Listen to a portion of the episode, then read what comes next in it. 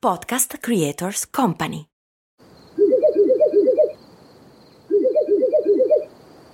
La libertà ti sta chiamando. Sono arrivati gli incentivi Jeep. Oggi sei libero di scegliere Jeep Avenger, il suburbano più compatto di sempre, in versione elettrica, ibrida e benzina, tutte alla stessa rata. Gli incentivi Jeep ti aspettano. Corri in concessionaria, ora. Info su jeepofficial.it. Pronto?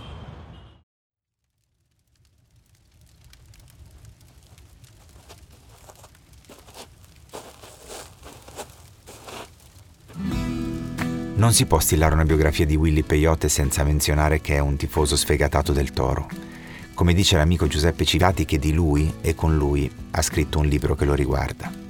Willy Peyote si chiama Guglielmo Bruno, è nato e vive a Torino.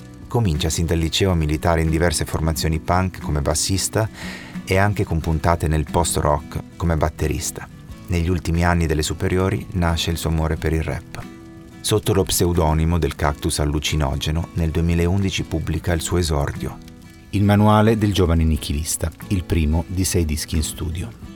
Willy parla tanto e veloce, ma se riesci a pareggiare il suo ritmo capisci che dentro la mitraglia ci sono respiri che vale la pena provare a decifrare. È profondo e lo si capisce quando inonda chi lo ascolta con rime e con concetti alti. Il suo è un alto che arriva dal basso. Per questo forse si sente sempre un po' inadeguato e si trincera dietro la sua diffidenza sabauda.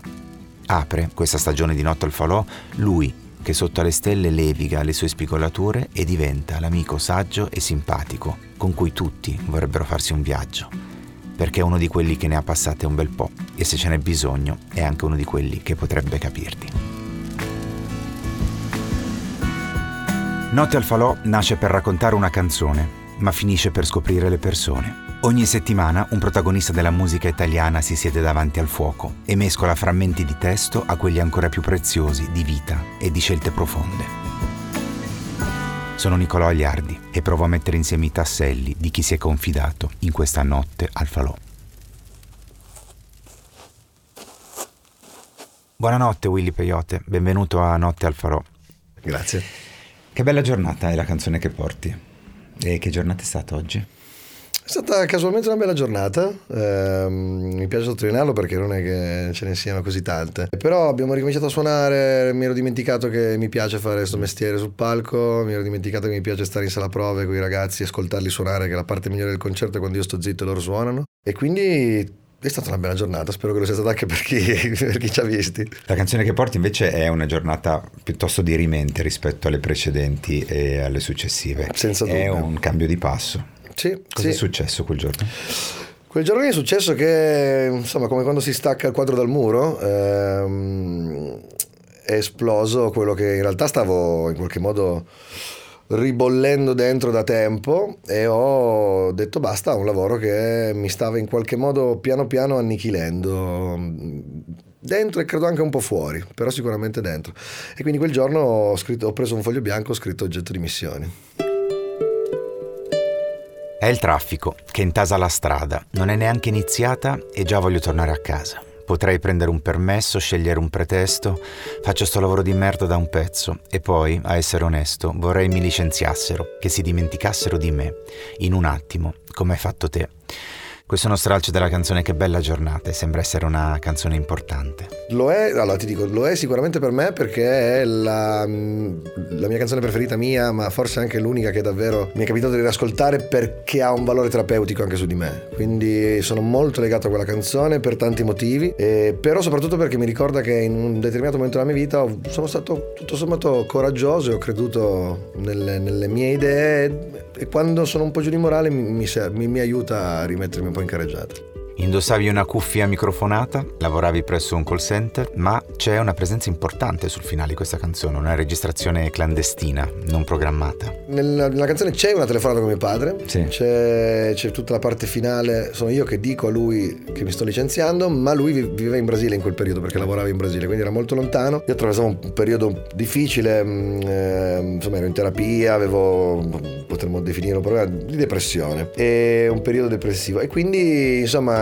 quel giorno lì però si, si, sente dalla voce che sono contento di quello che ho appena fatto e anche la leggerezza con cui uh, dico vabbè oh, se va male poi un altro lavoro così lo trovo lo stesso. Ho pensato, troppi anni, che a comandarmi fossero una banda di coglioni. Ho subito vessazioni, nel mucchio ho visto squali, ho visto automi, ho visto i buoni.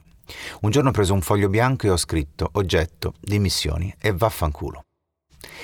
E quindi papà registrava le vostre telefonate oltreoceano e poi te le ha consegnate come un, si fa su un banco degli imputati. L'idea che mio padre abbia registrato tutte le nostre conversazioni in quel periodo e me le abbia poi sottoposte come Nixon eh, ho dovuto riascoltarmele. È stato terapeutico ma anche doloroso e mettere le, le telefonate vere, vere e proprie, po' assurda come cosa, però le vere telefonate dentro, dentro quel disco lì, dentro quel pezzo lì, ehm, era anche un modo per dare ancora di più un tocco di verità al tutto. Perché lo ha fatto papà secondo te? Perché era un periodo difficile in cui appunto entravo e uscivo da momenti, cioè da, da, da, periodi veramente, veramente complicati e quindi credo che lui lo facesse perché essendo lontano, almeno così mi ha detto, gli capitava poi di riascoltare le nostre conversazioni per capire meglio quello che gli avevo detto. Ma è stato generoso, anche abbastanza illuminato, no? Sì, sì, sì, sì. dall'inizio quando ho detto che aveva registrato le telefone ci sono un attimo rimasto. C'è però col seno di, di poi... Eh, sì, però, però sai, non, ho, non, non nel senso di privacy, ma nel senso perché devi registrare le telefonate? Però, però, ti dico la verità, è stata una bella cosa, è stata una bella cosa perché mi ha permesso di mettere mm, in quella canzone, in quel disco lì in particolare, che è un disco molto importante per me, una parte della mia vita vera, cioè era la cosa più vera che potessi mettere. Le, le mie barre, le mie canzoni non sono vere come quella telefonata perché io non sapevo di essere registrato, è, è la realtà vera e propria. Com'è stato dire a papà non sto bene o sono malato? Devo dirti la verità, anche qui ho, l'ho sempre detto senza farmi troppi problemi. Credo che sia stato anche uno delle, delle chiavi del, del non essere mai arrivato fino al punto davvero di rottura perché non ho avuto paura di dire che non stavo bene, non ho avuto paura di dirlo ai miei, non ho avuto paura di... Sai, io vengo da una famiglia in cui si parlava tutto sommato poco dei problemi, no? Perché poi mh, si cercava di, di, guardare avanti senza porsene troppo. Quindi credo di aver dato un colpo a, a, a come ci siamo poi da lì in, por- in poi rapportati come famiglia, ma anche fuori dal, dal nucleo familiare di me, i miei genitori e le mie sorelle. Credo di avere, non dico rivoluzionato, ma dato un colpo per un cambio mm. nel modo di rapportarsi e essere tutti un po' più... avere un po' meno paura di confessare anche le cose che, che non ci piacevano. Ne avete tratto tutti beneficio? Sì, credo di sì, credo di sì. Non nell'immediato, però sai, si, queste cose si costruiscono all'inizio, l'impatto è abbastanza duro. Nel rileggere la tua esperienza, pensi che nel tuo caso almeno la depressione sia stata causata da fattori endogeni o mm, esogeni? Cioè il buio era già dentro di te o mm, arrivava da fuori?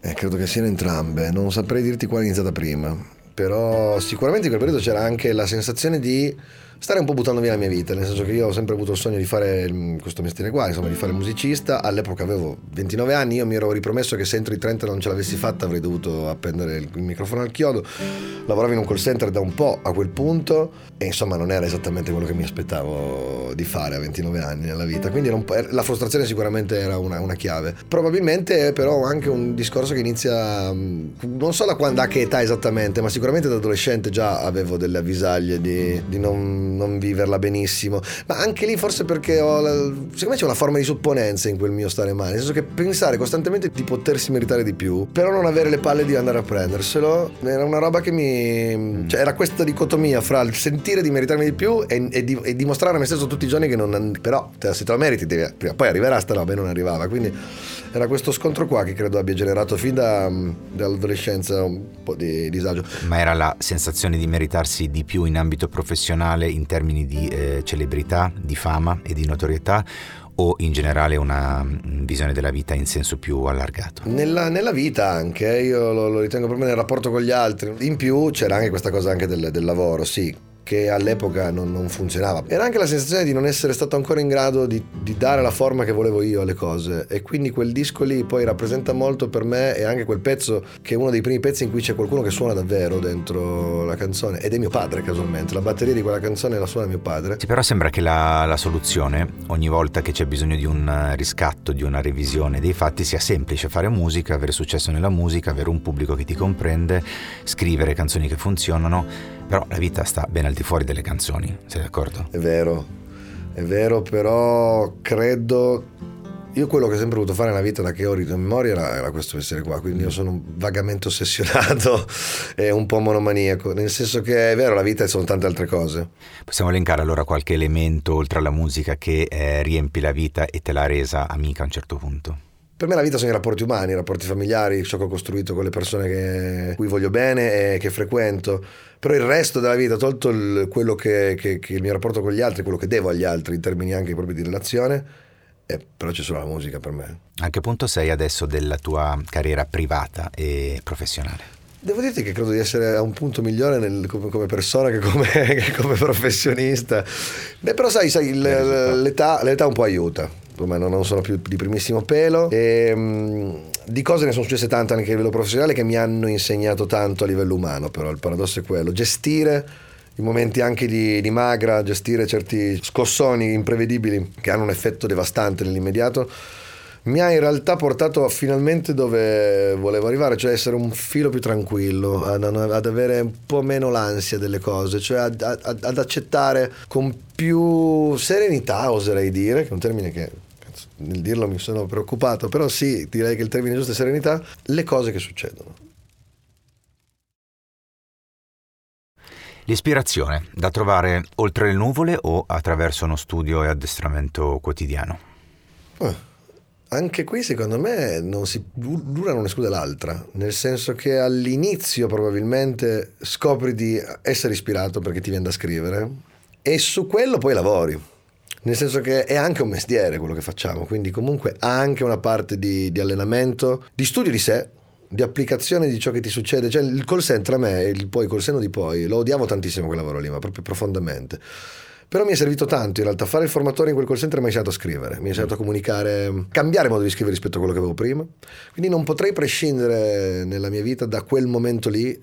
Però vedi, l'ispirazione è una cosa, il metterla in pratica nel modo migliore e più congeniale a sé ha per forza necessità di uno studio, anche, di, anche comprensione di sé. Quali sono i tuoi grandi talenti? Mi metti in difficoltà perché non penso di averne molti non penso di averne nessuno. Uh, in diversi momenti credo sia ho, ho una buona capacità analitica della, della, della realtà che mi circonda e anche di me. Quello forse è stato il mio più grande talento, cioè non, ave- non spiccare in niente, però avere la capacità di, di trovare il modo migliore per tirare fuori il, il, il, meglio che potevo dare, essere unico in quella cosa lì, in un momento storico in cui non esisteva niente di, di, di paragonabile, cioè il, la, l'avere voglia di mettermi lì e cercare di capire cosa, cosa c'è intorno a me, non il mercato della musica, cioè cercare di capire un po' tutto.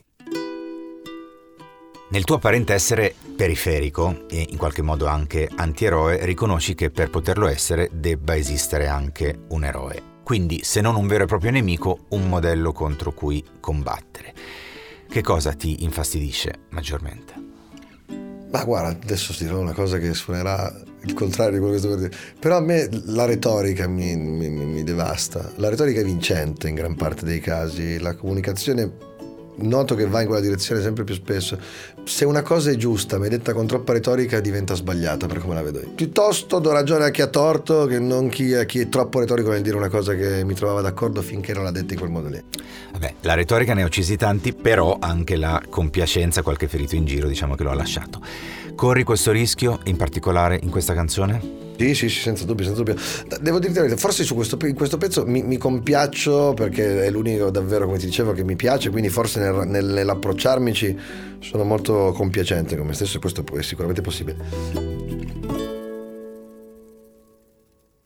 C'è una sicura maestria nelle tue rime e nelle soluzioni letterarie, soprattutto in questa canzone ma forse anche un certo individualismo di chi ha avuto il privilegio, oltre che la capacità naturalmente di poter fare una scelta, di dare un taglio e di proporsi quantomeno un'alternativa eh, per quanto soggetta a molte variabili. Non è quindi in pericolo l'universale. Ah beh certo, all'epoca quando scrissi questa canzone tutto quel disco avevo più bisogno io di, di sfogarmi che non eh, di condividere, nel senso di ricevere anche una risposta. La cosa paradossale però, sai che, che, che, che di nuovo quel, il perché mi ha detto culo, è che quella canzone lì in particolare è una canzone in cui si rivedono in tantissimi, molti più di quello che mi aspettavo. Ed è vero perché io non l'ho scritta per loro, io non ho scritto niente di quel disco per loro, io avevo bisogno di sfogarmi io. E invece quel pezzo lì c'è un sacco di gente che viene a dirmi guarda quel pezzo mi ha fatto decidere di licenziarmi, io mi preoccupo sempre di questa cosa perché non volevo avere questa responsabilità nella vita degli altri. Però ti dico il paradosso è che, è che non me ne sono preoccupato, se forse certe volte però la chiave dell'arte è anche non preoccuparti davvero di cosa, di cosa vogliono gli altri. Però certo c'è il rischio di compiacersi, c'è il rischio di parlarsi un po' addosso. Sì, c'è chi si può permettere un'alternativa e c'è Verissimo. chi invece Questo è fa un po' più fatica. Su Ecco, questo, questo è vero, questa è una cosa che cerco di ricordarmi sempre, però. Cioè, nel senso che è vero, in quella canzone c'è un attacco diretto a, a un modo di sopportare certe cose, che però non è dovuto solo alla necessità, era un po' una scelta. Io ce l'ho col fatto che tu scelga arbitrariamente, potresti non farlo, ma scegli arbitrariamente. È vero, però, che suona un po' spocchioso, lo è senza dubbio, in certi, a a tratti quel pezzo lì. E, di nuovo avevo bisogno di convincere me stesso di questa cosa mi do, mi do un- una piccola attenuante. Però è vero, ed è vero altrettanto che io non dimentico mai che io ho potuto fare quella scelta. E, e quando. Cioè non è solo coraggiosa la mia scelta, lo so, lo, lo- lo dico sempre, è anche una scelta che ho potuto fare perché sapevo che avevo comunque una famiglia, una situazione per la quale avrei potuto provare a fare questa vita qua e se non mi fosse andata bene non sarei morto di fame. E poi sei finito a giocare in un campionato dove però mh, o nella tua stessa squadra o nella squadra avversaria c'è Elodie, c'è Shiva, c'è Mhm. Mr. Rain, c'è Gianni Morandi, cioè da chi è composto sto sport? Guarda, io quando ho iniziato pensavo che fossero t- tanti campionati diversi, tante squadre diverse, tanti sport diversi in certi casi. E credo che oggi questa cosa mi si... Cioè, io per primo mi faccio la domanda che mi stai facendo tu, cioè nel senso che- quanto ha senso che io mi ponga davvero il problema di quanto sono... di quanto posso giocarmene. Adesso di nuovo, sembrerò spocchioso, ma non ho fatto questo lavoro perché volevo fare la pop star. Cioè non credo di averne le caratteristiche per fare la pop star, né, né estetiche né proprio eh, intellettuali. Volevo f- vivere di musica perché mi affascinava quando mio padre mi portava ai concerti, cioè l'appetito via mangiando. E quindi poi le cose crescono, tu fai finta che non te ne freghi niente, però, però non è vero. E quando smettono di crescere, eh, ti girano le scatole anche se pensavi che non te ne fregasse niente. Quindi poi ti trovi a guardarti intorno e renderti conto che stai facendo una cosa che, che realmente, se ti fermi a pensare, è proprio un'altra roba. Cioè, perché dovrei confrontarmi con giustamente una- una- qualcuno che ha un approccio opposto, più, più saggio e più sano per certi versi del mio, però proprio diverso. Ipotizziamo che la tua carriera sia composta dal 90% da eh, libero arbitrio, quindi da caparbietà, volontà, capacità, eccetera, e ipotizziamo che ci sia eh, un 10% composto da altri fattori.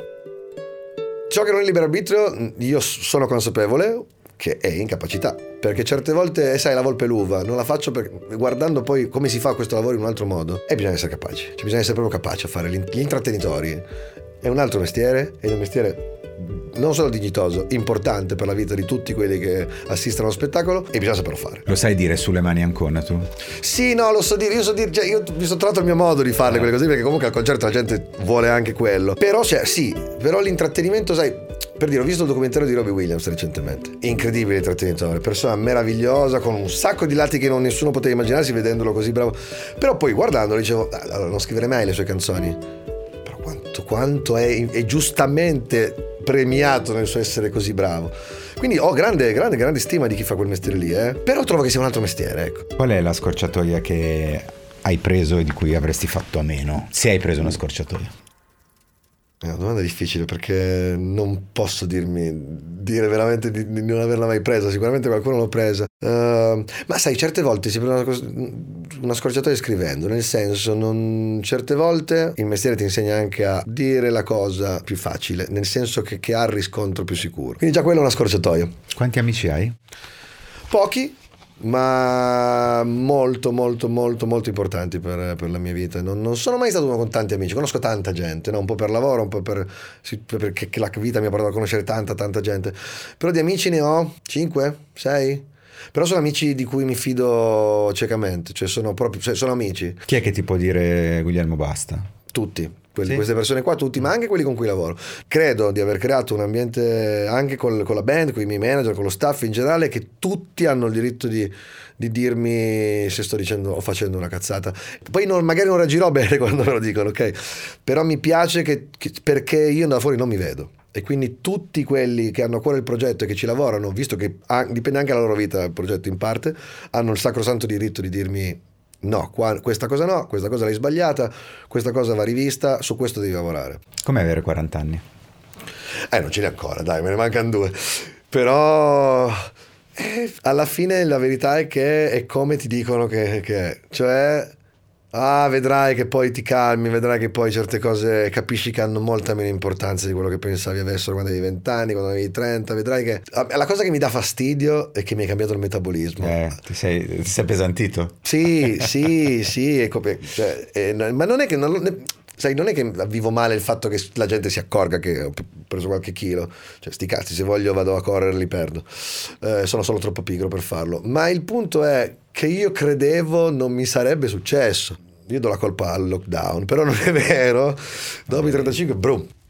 Hai distribuito abbastanza colpe nella vita. Sì, sì, anche troppe. Chi è che se ne è prese più del necessario? Eh, i miei. I Senti, a proposito dei tuoi, c'è una, una parte nella tua storia, diciamo, di adolescente che ha qualcosa di molto poetico. Eh, mi permetto di raccontarla io perché so che l'hai già raccontata altre volte. Per tanto tempo hai accompagnato mamma nel suo proselitismo eh, di testimone di Geova e no- non vorrei addentrarmi troppo in quel tema perché è un tema piuttosto delicato e rischieremo tutti e due probabilmente di inciampare forse in alcune parole scomode, ma com'è stato trovarsi di fronte al diniego della, com- della comprensione, cioè quei sabati mattina ad andare a dire una cosa credendoci forse il giusto, ma trovando sempre qualcuno che era disinteressato. Ma anche infastidito. o Eh. infastidito. Sì, esatto. Che poi, come qualcuno ha scritto sotto, non so che video, sotto la puntata di, di- di- di- un'intervista dicendo, cioè, figlio di Simone Giova è call center, cioè il, il- il gran visir dei rompicoglioni. sì, è vero. Cioè, poi in realtà call center non facevo outbound, però comunque call center da idea. Cioè Allora, essere respinto. essere respinto. Ma allora, io credo che credevo mi avesse fo- formato un po' il carattere. Cioè, tutto sommato, non mi piace di no come risposta, ma è anche vero che se li dicevo non sono la fine del mondo. E se tengo a una cosa, ci riprovo. Non vivo come, come poco dignitoso riprovarci se qualcuno mi ha detto di no. Quindi, È rimasto questo? Sì, totalmente. Di cosa hai paura? Eh, paura di di perdermi di arrovellarmi in pensieri che non portano da nessuna parte e, e perdere il tempo invece di migliorare cioè ho paura che pensare troppo invece di migliorarmi la vita me la, me la- me la blocchi totalmente perché mi è già successo.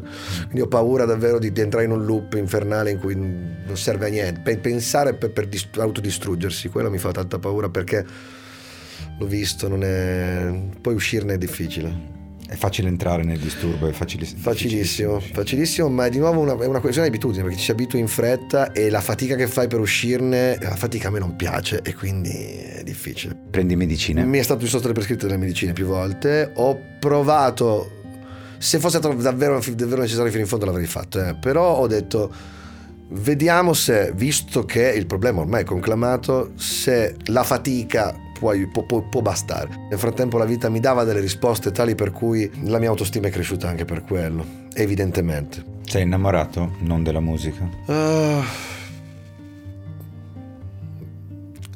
io direi di sì, però, però l'amore va poi dimostrato in un determinato modo, quindi forse sarei superficiale nel dire che sono innamorato, perché poi non lo dimostro abbastanza, quindi forse no, però mi sento innamorato, ecco. Un'ottima risposta di uno che le parole le sa maneggiare e che mette a tacere possibili rivendicazioni. E che cosa desideri fortemente? Però io desidero capire. Ho sempre desiderato capire, cioè l'analisi che faccio, il capire, il capire, il capire, non, tanto, cioè, non è che voglio trovare soluzioni, io voglio capire. Vabbè, però se cade una stella non chiedi voglio No, capire. invece io ti direi voglio capire porco Giuda perché non sto capendo cosa mi succede intorno perché eh, sì, si collega comunque al lavoro perché io sono ossessionato da sta roba. Quindi si, co- comunque Vabbè, si te la co- semplifico. Eh, Se dovesse esserci la settimana di offerte su Amazon, che cosa ti vuoi comprare?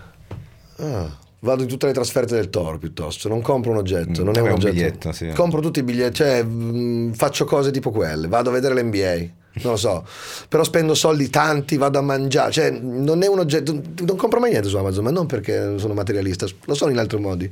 Andrei a buttare via i soldi a vedere l'NBA tre serie di fila. No, non sono buttati via. Fai marchette ogni tanto? In senso... eh, Sì, sì, certo, certo. Eh, beh, per quanto io voglia fare quello che non le fa mai, qualche marchetta tocca farla. Cerco di limitarle il più possibile, di farle quelle che poi il giorno dopo riesco a guardarmi ancora allo specchio. Che cosa butti nel fuoco? Tutte domande che sembrano facili, ma non lo sono, perché poi uno dice una stronzata ed è brutto la bella domanda rispondere a una stronzata. E, ecco, la paura di sembrare stupido, la butto via, basta. Che palle. Buonanotte. Buonanotte.